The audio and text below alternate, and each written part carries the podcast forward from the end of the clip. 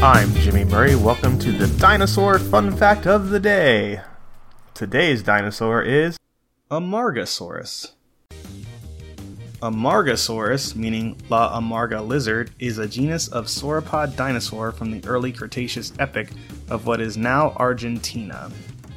The only known skeleton was discovered in 1984 and is virtually complete, including a fragmentary skull, making Amargasaurus one of the best known sauropods of its epoch. Amargasaurus was first described in 1991 and contains a single known species, Amargasaurus cazaui.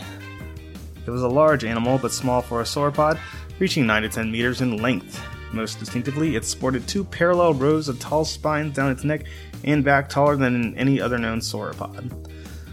Amargasaurus was discovered in sedimentary rocks of the La Amarga Formation, which dates back to the Barremian and late Aptian stages of the early Cretaceous.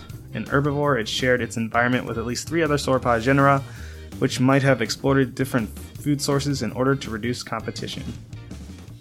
Don't forget to tell your parents to send us their suggestions and yours to at the Jimmy Murray on Twitter. I'm Jimmy Murray. Thanks for listening to the Dinosaur Show on the Kid Friendly Podcast Network.